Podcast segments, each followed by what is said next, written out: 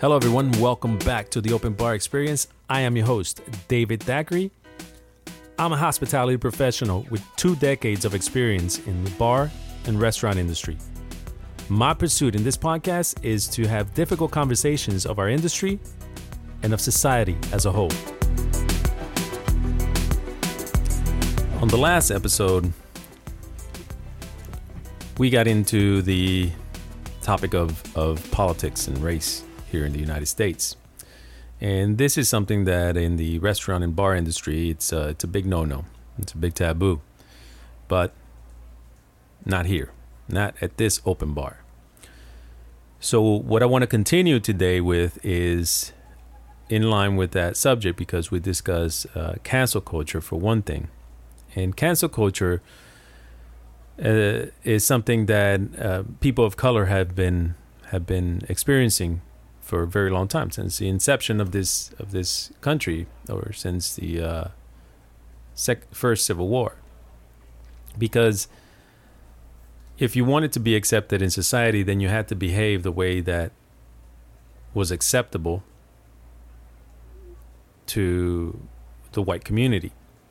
And in part that had to be with um, you had to either behave as a white person or as a white the way a white person expected you as a person of color to behave and if you behave too much like them or um, too much better than them then uh, you pay the price too and that is something that i want to discuss today because there's two things that are really in my mind right now and that's one of them it's uh, how did that come about right? This idea of what brown and black people are supposed to to behave like.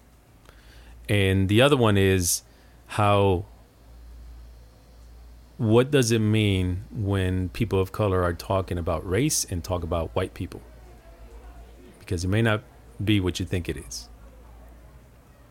So let's start with the first one. The first one is that of uh, um, the perception of white America. Okay, I'm going to start with that.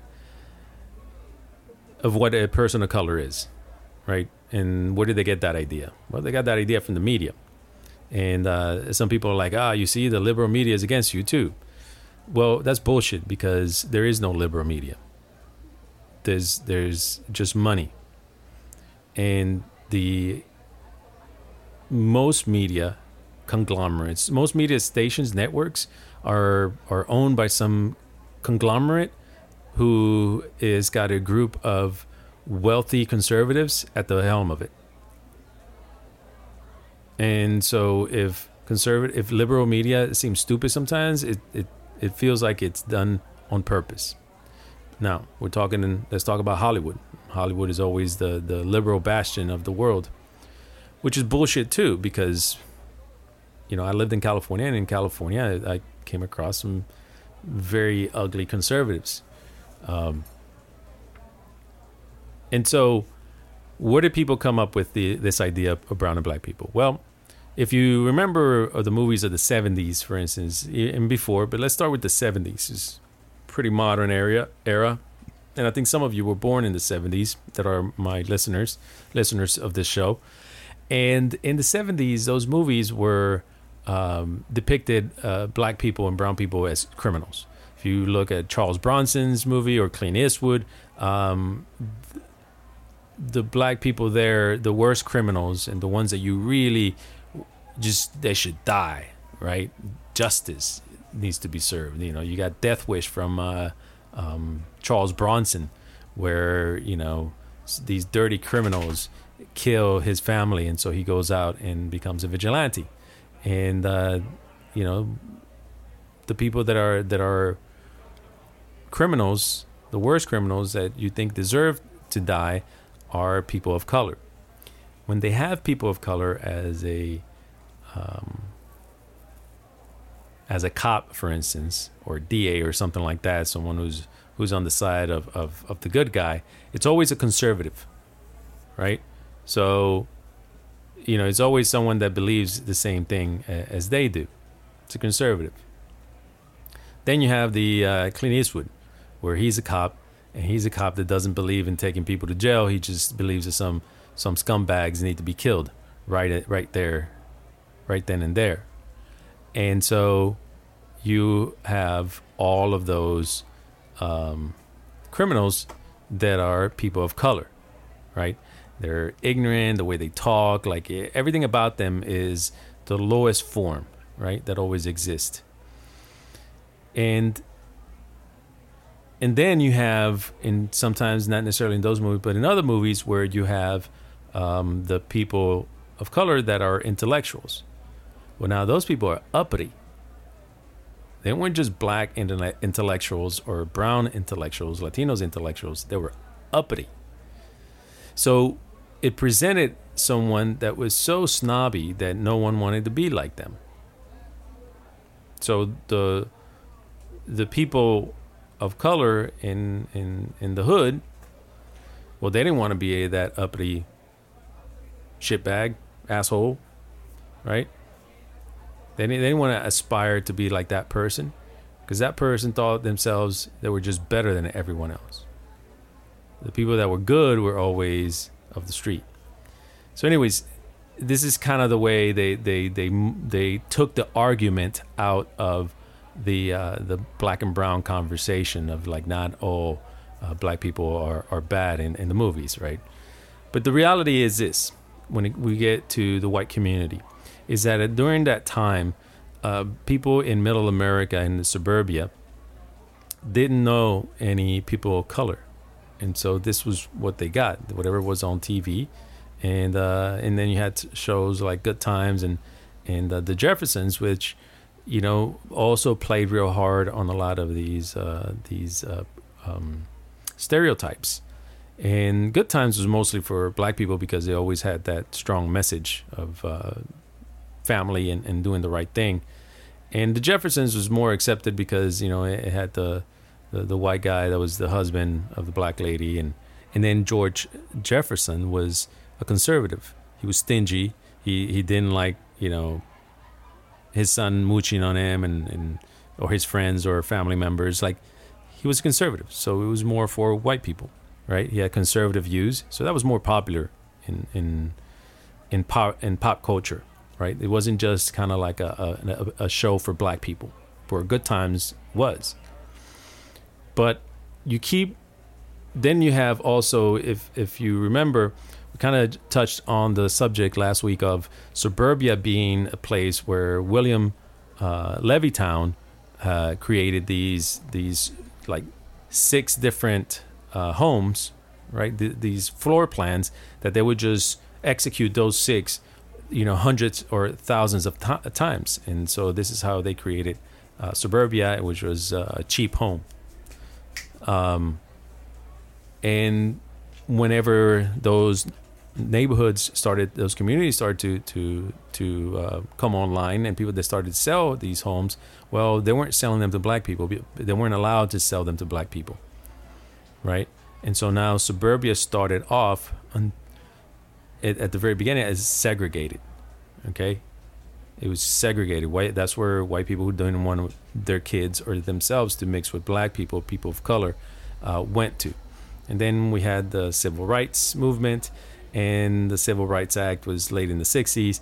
And the thing is, is that as all these things start to change, you're still talking about a decade before, you know, people of color are really truly moving in any kind of significant number to the suburbs. So again, you have this insulated mindset out in the suburbs.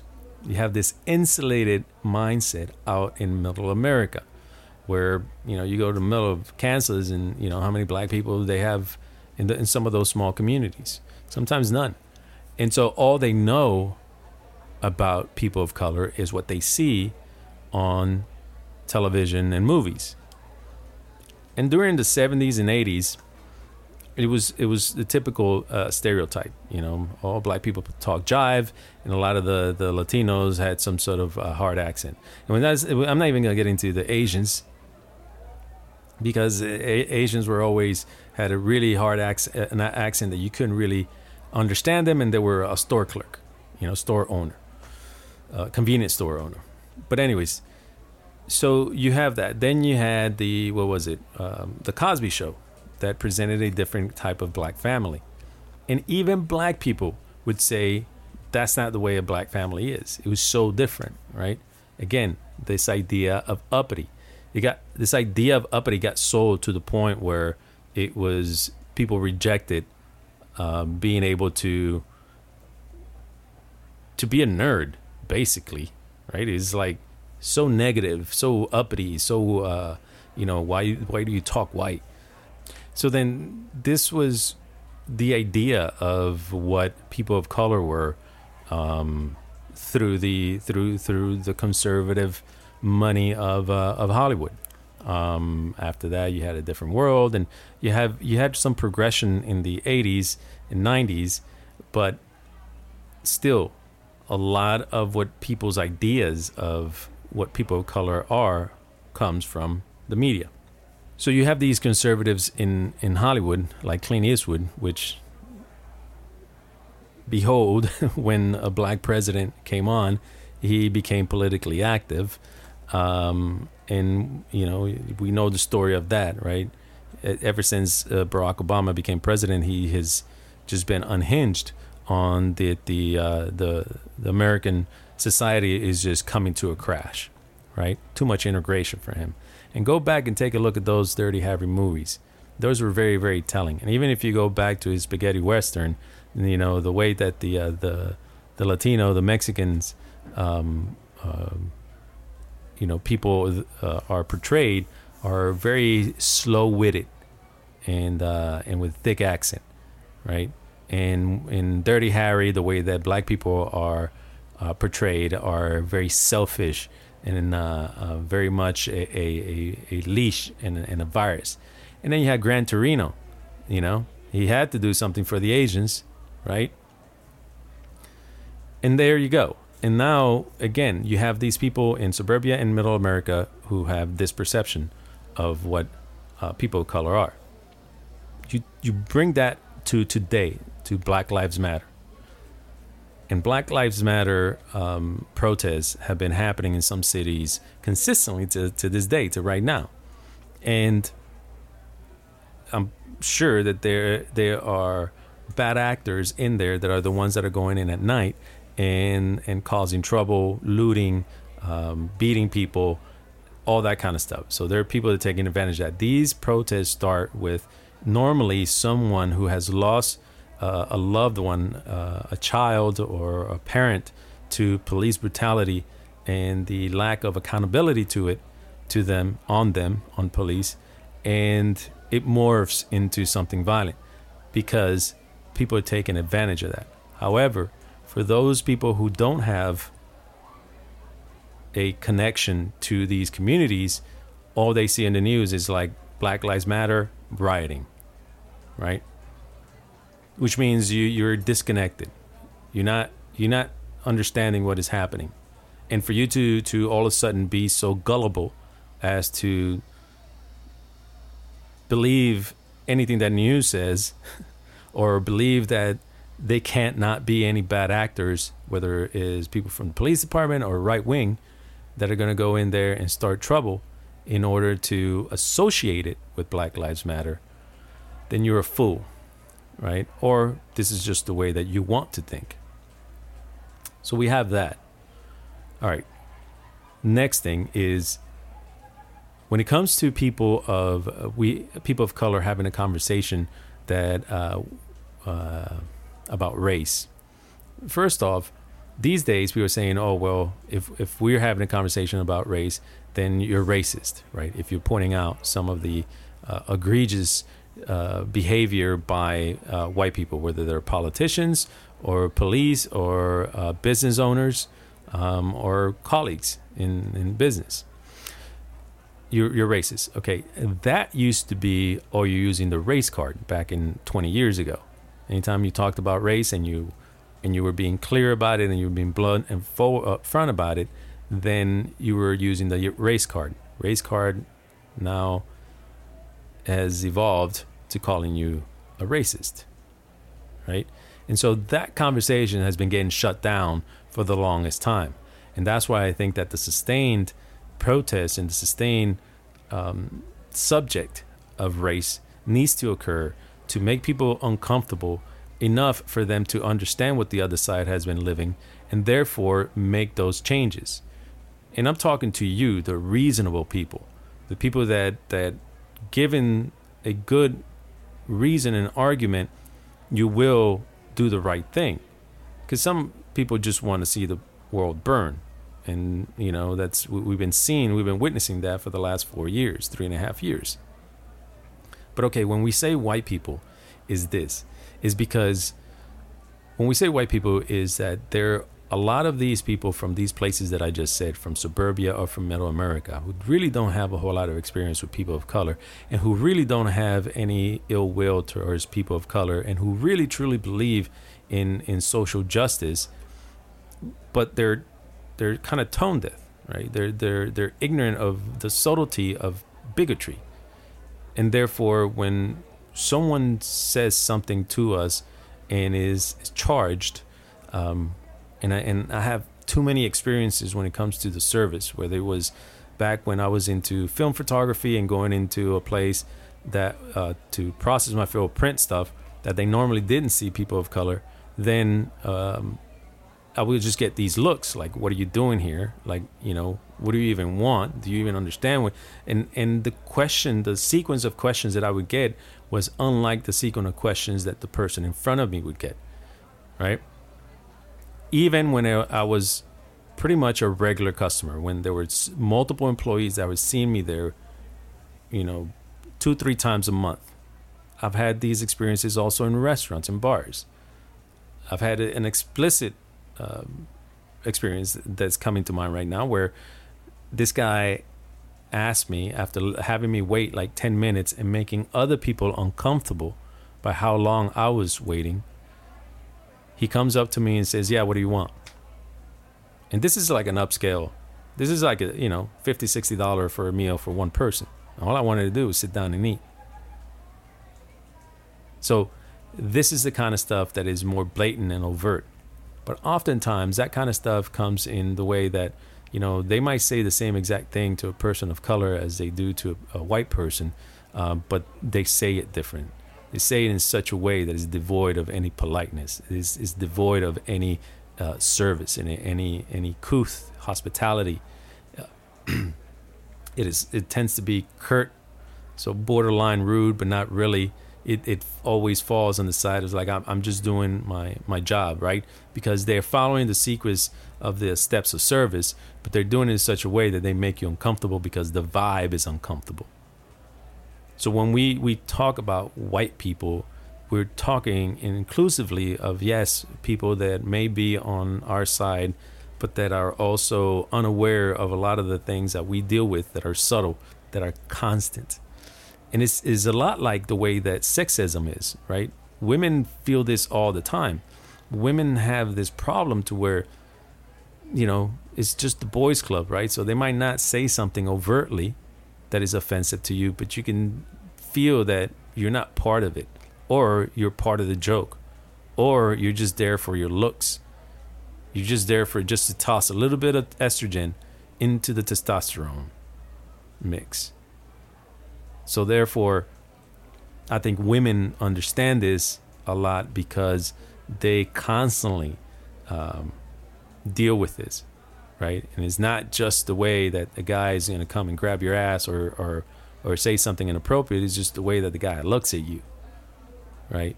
It's just sometimes the way that, you know, a woman gets close to a guy and, and she'll feel creep, creeped out. Sometimes it's, it's extremely, a lot, I think it's a lot of times it's really valid. Sometimes it's just, I think some people have a lot of trauma they haven't dealt with and, and therefore it, it just, it, it perpetuates itself. But we're not going to go there. What we're talking about right now is this thing to where when we're using this general term, we're not looking to to offend you. What we're looking to do is to speak of the the nature of the the oversight, the fact that you don't see it, right? And the fact that it happens sometimes right in front of you, or even you might partake and not really know what it is that you're doing. the thing is, is that right now this conversation has been going for so long that I think you are starting to get it. And therefore, we see a lot of people of all colors and genders taking part in these protests because we do realize, you realize, I realize, we realize that these are extremely important. The reason they're extremely important is because they affect people we love. They affect people we know, we respect. You know, people that may have helped us out in the past, maybe someone who we did help out in the past. But the point is is that this is not a a just, you know, people of color conversation. This is a conversation that includes you. It's just that it's slightly different when your perspective is skewed by the the the the treatment that you get that tends to assume good intent from you and the treatment we get that tends to assume bad intent from us. And again and I'm, I, I see this as something that has been decades on the works in the works and it's it's something that is really ingrained in people's minds and and again I've experienced it many times I remember coming across somebody from middle America that, you know, whenever I told him I was Puerto Rican, he's like, oh, like the guy in New York on the cover. I'm like, no, not at all, because that dude is completely different from me. Right? We don't. So, anyways, I just wanted to clarify that because we got into the subject of of our allies uh, in this conversation with Nate, and and the thing is, is that I feel like it's more about conservative and, and, and liberal views rather than than white and black. That simple because there. Are, uh, I think when people move to the whether it's the suburbs or they move out of the city, uh, con- people of color that are conservative and they're they're a, a small minority, but they have very conservative values.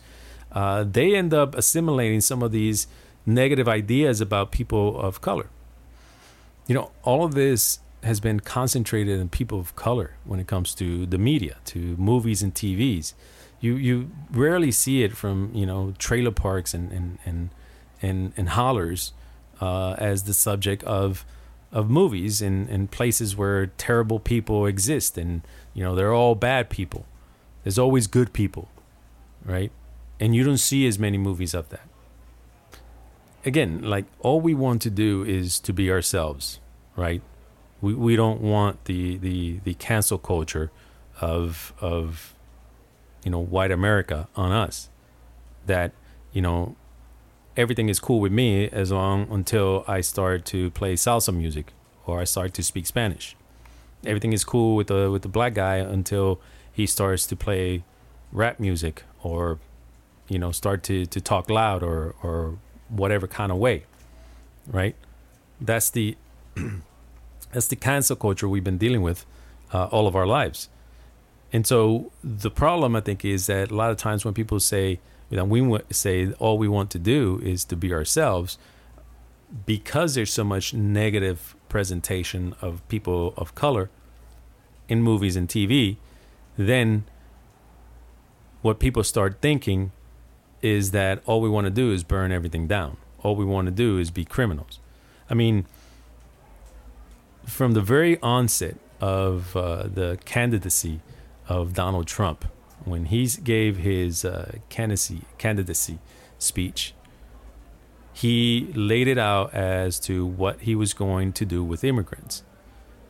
And he gave every all his followers the excuse to perceive them as rapists and murderers.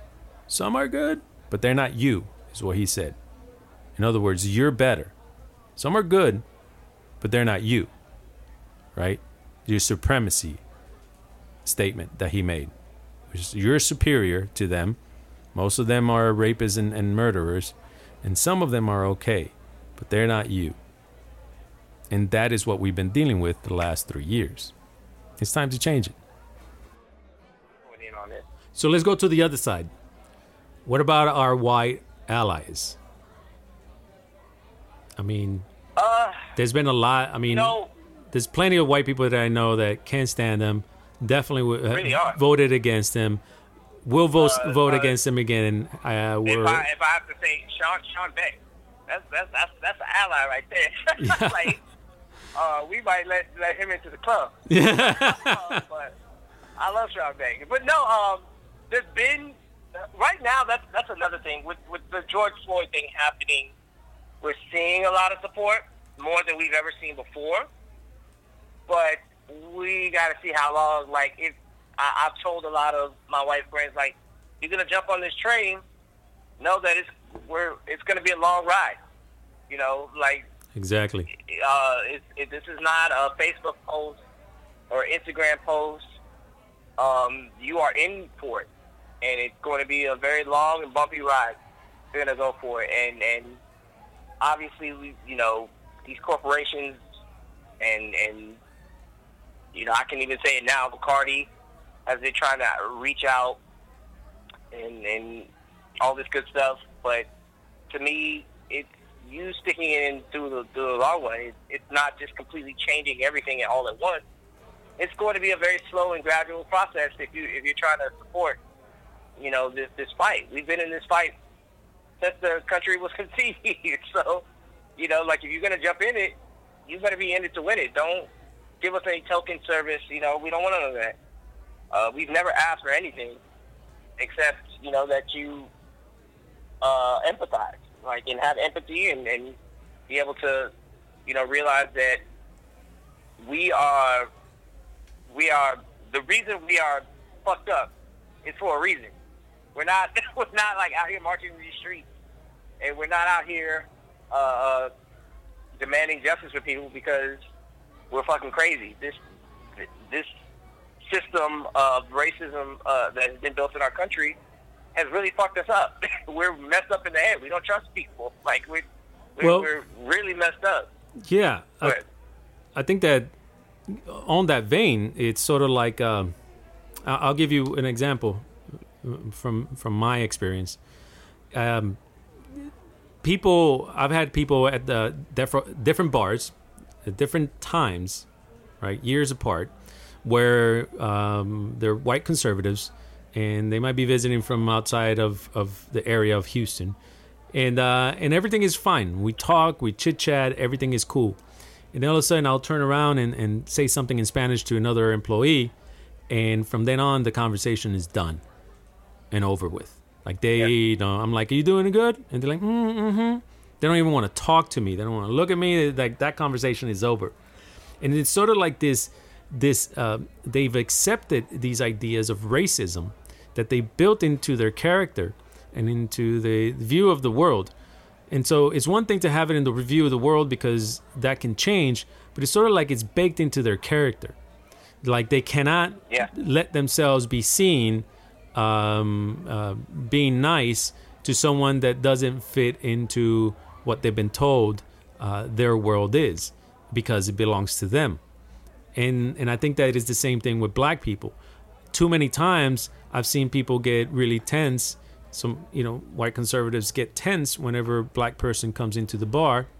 Again, many different bars that I've worked at, and um, for no reason because I'm looking at the person. I just see a guy. You know, I mean, because I've been Yeah. I've been working downtown for a long time. I've been working bars in you know for a long time. Like you you you get a sense for who's looking for trouble or, or who's who's looking for you know who's who's not kosher, right? And so I look at the person and I'm like, this is just a guy, you know. He, me, Yeah. and and they get uncomfortable because all they see is the skin color, just the same as those people just saw me as probably a Latino conservative. But all of a sudden, if I speak Spanish, then I can't be a Latino conservative, right? or I can't be part of the team anymore because you you you talk that language.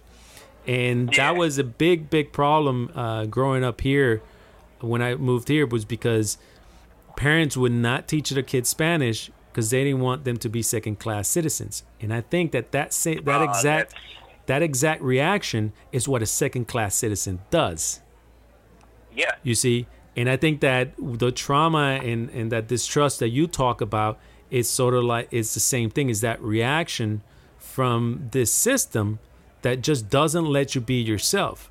Because the minute that you're yourself, you're too loud, you're too this. People will always tell me Yeah. that about black people. Oh, black people are too loud. They they they always do this and you know they, they whatever. And I'm like, yeah, you just described Puerto Ricans, right? And we and had to skirt and, and it, like me growing up. I and it, and, it- and I, let me finish. let me finish with this. And I was saying that in the sense that you can say that about so many different people. Everybody loves my Greek wedding. And what do those motherfuckers do? Yeah. Break glass. loud green. Yeah. And so it's like you can say it from so many different people, but the skin color makes it worse for them. Yeah, absolutely. But I, I don't think white people realize how much energy that black people going uh, that, that that like mindful that we put into skirting like the the the system. And the, like I remember growing up like you don't realize that you have to you know that you turn on like a certain like a switch like your blackness. Like you turn it off and on. Especially I remember just growing up in high school like I have to use my white voice or I have to talk like this and, you know or like when I'm around my people like I'm like hey what's up nigga and then you tone it down. Like you don't realize how much energy that takes. You know or even when I'm talking with my boss and from work like I have a certain way and white people can go about their lives and just be their white selves. Yeah. but like you know, for for you, me, like it takes a lot. It, it you don't think about it, but you know, because you know, around most people that you know are your loved ones. But like when you're working and you're going about just navigating through throughout the day, like we have to become different people just so that we don't give in to that stereotype of or you know how we react to things. I remember as a bartender, especially too. Uh, I really noticed it when I worked at Julep. It was like Julep, you know, it, it was something about that southern culture there. Like it Huh. brought out white people. like, like white people would be talking to you a certain way, and I'm like, hey, it's not, it's not that southern over here, man. I like, but like I just, I, I realized like, yeah, man, I, I, I really have to have a different personality uh, because hospitality, like, I would like really stress like the hospitality um, uh, feel there. She wanted to be everybody to be as super hospitable as possible, and so yeah, I couldn't I couldn't act like I did when I worked in 1990. You know, like you know, you know how you you know how we were in 1990. So, Yeah. That was that was a um, different thing. So yeah, I had I had to like really navigate that, but I was uh, I know black people will feel me when they when they see like sometimes we just have to turn turn the knob, turn the dial down, or you know turn it up. It, same thing as Hispanic and Latinos. Like you just kind of know like when to to go turn it up to ten, and you know sometimes you got to dial it down to like a four or five. You know, so yeah. but you know, I pray for the day when we don't. Like we just like we are who we are. Just you know, everybody knows who we are. Everybody knows who I am. Hopefully, um, as a person, you know. So like, but you know, most people, some people don't. You know, that's that's an interesting conclusion. Is that at the end of the day, all of this that we're going through, all this arguing, all this posturing, all of this digging in the heels, is just so you, we can get to the point where we can we can just be ourselves and not be discriminated against because of it. And and again, being Yeah. ourselves and doing the same exact thing that everyone else is doing that is acceptable and just maybe doing it with a different flair that doesn't doesn't hurt anybody but somehow has become you know offensive because someone Yeah. deemed it offensive not that it is and so we get back to cancel culture so i guess white people have had cancel culture on us imposed on us from the very get-go Yeah. Yeah, yeah, we've been yeah, we've been getting canceled uh, at the inception of the country, man. Uh, this, this, this, this, new thing, this thing now with uh, this five-year-old kid that got that that's one thing that's Oh really God. upsetting me. Just like white people using like just like vic- trying to, to to play the victim card. and it, I, we're not having it. We're not having it at all. What happened to that kid was terrible. Of course. Um, but don't. But they caught him and put him in jail. Exactly. They, they. I mean. So what are you complaining like, about? Oh, blame, what are you complaining about? You have nothing to complain about. In fact, it's helping our cause. And I was like, dude, like it took three weeks for them to arrest Ahmaud, Ahmaud Arbery's uh, murderers. It, it, Breonna Taylor, they, they killed in cold blood. They're still walking around. Like this is what we're fucking talking about, fool. like, yeah. Like why are we? What you know? Like it should be immediate. It should be immediate. Uh, you know, it, it's it's insane that we have to keep trying to explain this to people. Um, and yeah, and that's another thing about Republicans too. Cancel culture doesn't work on them. They don't care. You know, the, in fact, the more people call them out, the more emboldened they are. It, yeah. it, that that absolutely does not work for them. Like they they they love being the bad guy. They love playing the villain. They do not care that you know people are calling them out on their morals and their principles. They don't care anymore. It, because we tried to do it. We tried to do it back in 2016, and they they you know they have their clique, and you know as long as they have their president and their leader, they're completely fine with with having that well, and losing friends. Look at some of the Republicans that I have on my my feed that, that talk and how they talk. Yeah, but I mean, look at the uh, the Goya guy. Yeah. I mean, he's just. I mean, it doesn't matter what Trump, how Trump treats Goya consumers at the border. He's still saying this is the the, the, the greatest great president, and, and thank God that, that we have him as a president. And here we are, they're abducting children, putting them in a hotel, you know, with people that are not even in uniform down in Texas, yeah. in, in, in McAllen.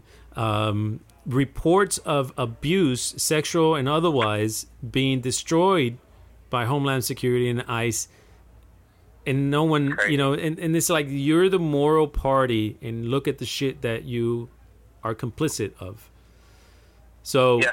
you know, and to again, to me, the, the the Latino community should just absolutely, completely stop consuming Goya products, and let them Yeah. know what that means. But yet, people don't don't still don't want to get involved in politics.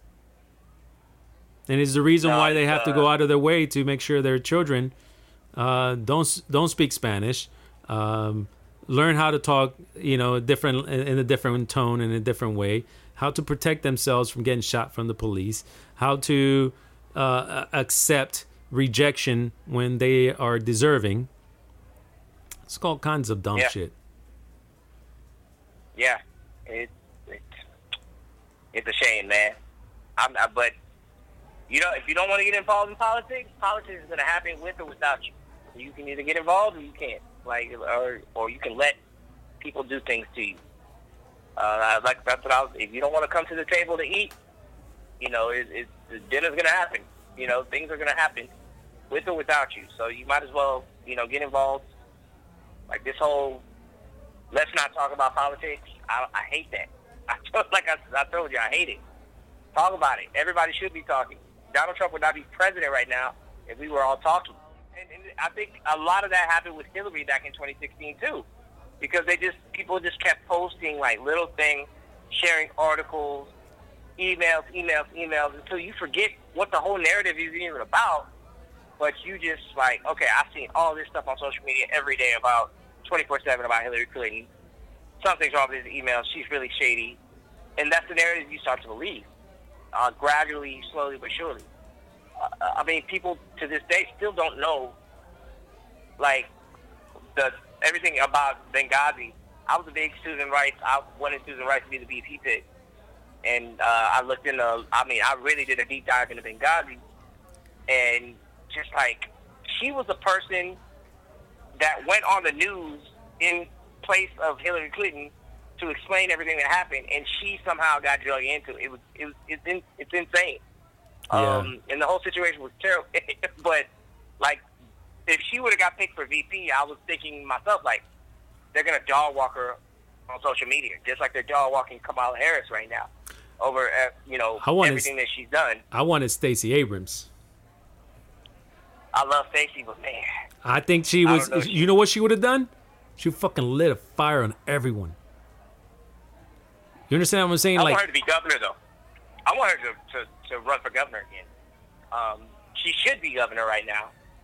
yeah, And I think she still has some more work to do in Georgia. And as VP, she wouldn't. A lot of that stuff would fall to the wayside. That's why I think she um, she she needs she's still needed in Georgia. But I, I definitely think she's she's got a future. Um, yeah, th- but there's there's so much voter suppression. She should be governor right now. She should be. yeah, Everybody knows that. And uh, like, I don't know how people are okay with that. To do, how in the world can you be running for governor but still be Secretary of State, controlling the votes? Like, I, I don't, I don't get how that can be a thing. You know, like he literally stole that election from her, man. It, it, it was, it's sad, and and Georgia would suffer for it because of COVID, because she would have been doing a lot better job. yeah, But yeah, yeah, I, I love Stacey Abrams. I love But, Sta- Yeah, I thought uh, Susan Rice to me, like she was, a, I think she was a solid pick because she has never held elected office, but she's had, she's been in office. Like she's been, you know, Oh man, she she's so beyond much that. international experience. Yeah, exactly. Yeah. She's a sophisticated mind. I mean, she's old Exactly. school, old school uh, uh, politicians, where it's like they groom themselves for years before they they go.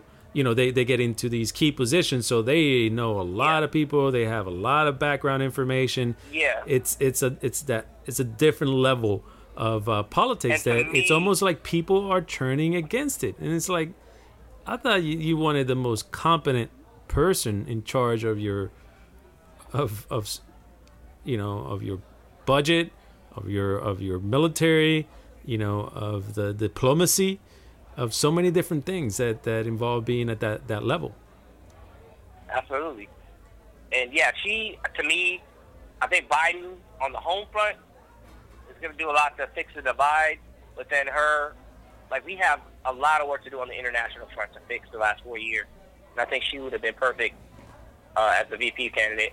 But who's to say? Like she could probably, she, I mean, she might be sec- Secretary of State. Uh, sec- uh, you know, she could yeah definitely fit into one of those positions. well i want Um, andrew yang as a technology guru Oh man, for sure. Oh, it's gonna be an all-star team. I think. I think Biden's bringing everybody. If he wins, he, he's gonna. It's gonna be some serious people. Like the big ones to me, Secretary of whoever Secretary of Education is, Betsy DeVos. That's another person we just can't afford for another four years. If you if we want man children to have a competent future, we're not supposed to know these people. like that's the problem. Like you're not supposed to know who the Secretary of Housing and Development is. I can't name. I can, you know, I I can. I have to look it up like Obama people. We just knew that they were competent and that they did their job. But like, we shouldn't know who Betsy DeVos is. But like, she's doing such a terrible job. Except she's in the papers all the time, you know. Yeah. The Attorney General. We shouldn't know who that is. But like, he's been a supervillain. He's a little like just a supervillain. Uh, Ben Yeah. Carson, a brain surgeon. What? yeah Don't make him like attorney, you know, surgeon general maybe, but he's in charge of housing and development. well Like that in itself is kind of racist that Trump put him in. I know. Like, he's a fucking brain surgeon. i know Are you kidding me? Let's put the brain surgeon in charge of housing and like what? and the surgeon general have you seen that dude The surgeon general. Yeah, that dude's. that's a tool Uh, yeah, he's a tool too. he's a tool He's a tool too. That's why I'm like, what's his name too? he got the blackest name too. I can't. which one Oh, uh, uh, the Surgeon General. What's the Surgeon General? Oh man, I, it's just like a really black name. I'm just like, oh man, this dude is telling me about COVID, and his name is like Jamal or something like that. I can't remember. but I was just like, uh, but yeah, I was just like, come on, Trump. He puts these black people in in uh, in you know these positions just to so he can make it. Jerome Adams, that's his name, Jerome. yeah Like, this dude Jerome told me how to not get COVID or how to put a mask on. Um, Yeah, but it, you know, it, like, it's yeah. almost like those positions he gave the, the black people are, are figureheads more than anything. It's not Oh, like yeah, there, there's a, a lot of activity like the Secretary of State or, or you know, Yeah. there shouldn't be that much activity with the uh, Department of uh, Education, but here we are, Yep. you know, as they try to uh, dismantle everything. Yep. Uh, is what's his name still the Secretary of Energy? Uh, Rick Perry. He's the only one I haven't heard shit about. So he must be, he knows. Oh no, he he stepped down. He stepped down in 2019. I just see it now. Okay. But yeah, he was Secretary of Energy, and I, who knows who the Secretary of Energy is now? Huh.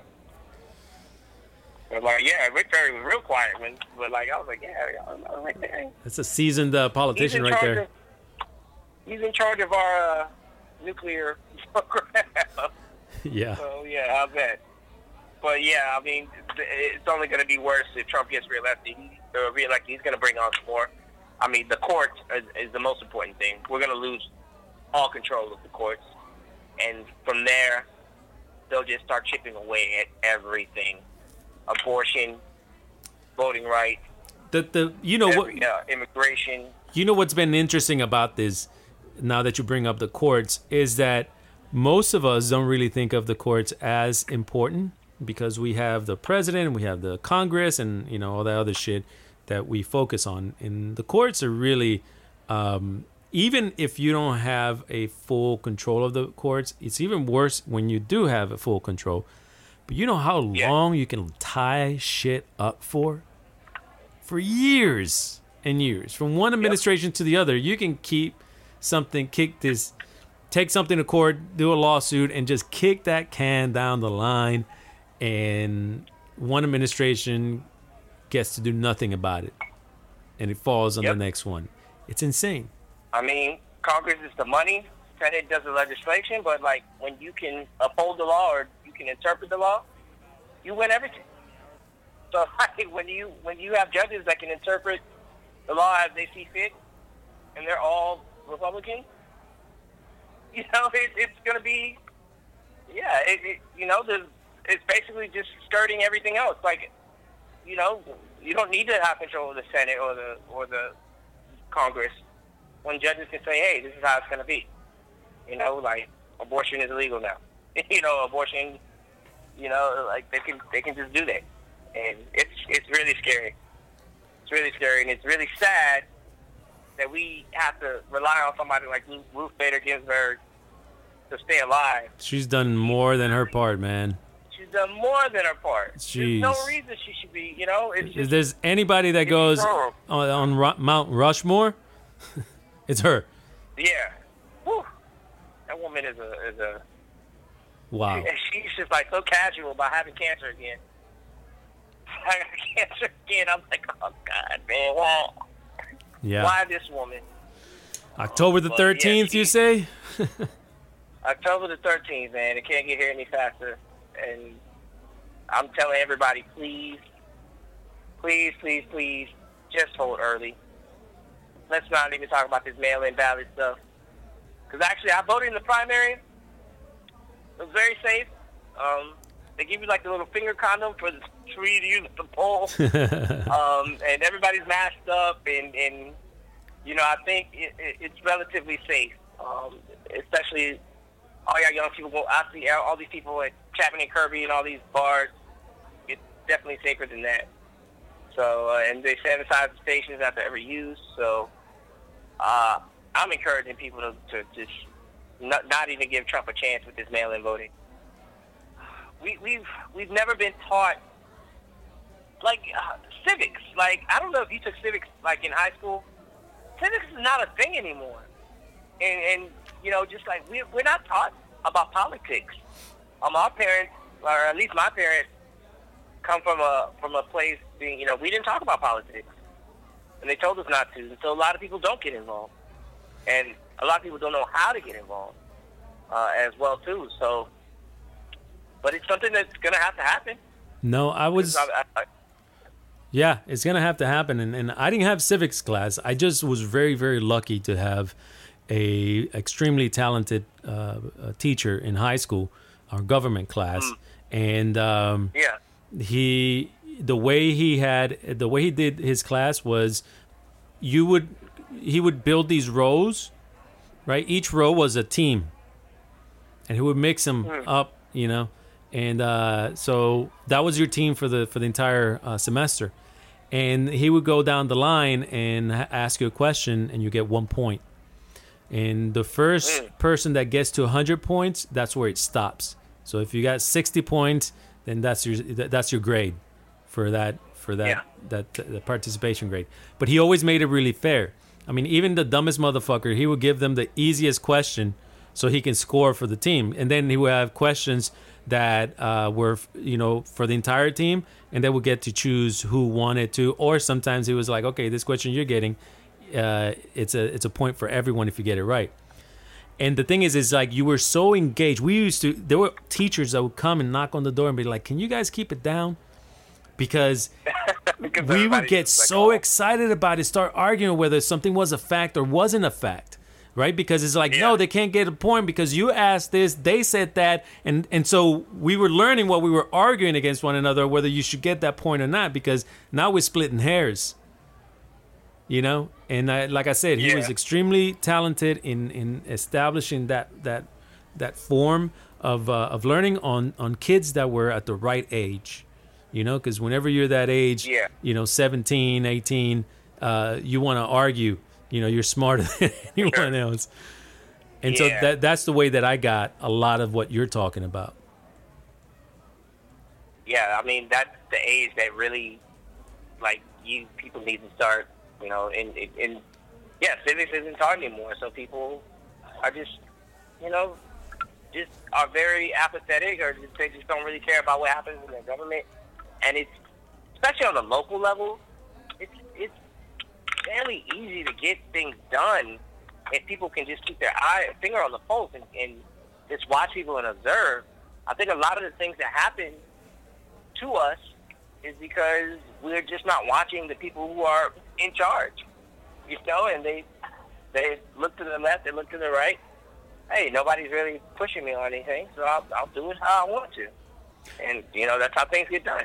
well traditionally people had just left it to someone else to do all that and i think that's Exactly. what was uh, that the trump administration the trump campaign actually was very sophisticated in understanding in 2016 because they understood that if they did a blitz they went all in um, because everyone on the other side is waiting for someone else to take care of shit they were going to win Yeah. because they were going to Yeah. completely mobilize everyone that is on their side, which is smart, very smart. Yeah.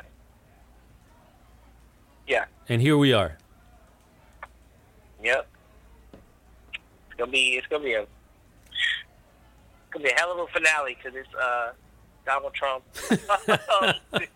reality show. Oh my God! I cannot. Yeah, I can't imagine what it's gonna be like in November. What It's. the? I definitely don't think fuck? November third is gonna be the day we figure out a president. but you, you, you, And you, can you imagine just?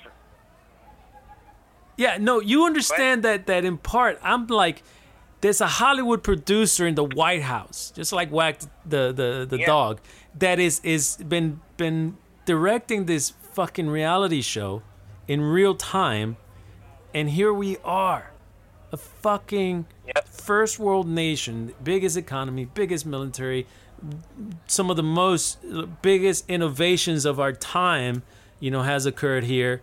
And there's some fucking Hollywood producer out there in, in the White House fucking being the puppet master.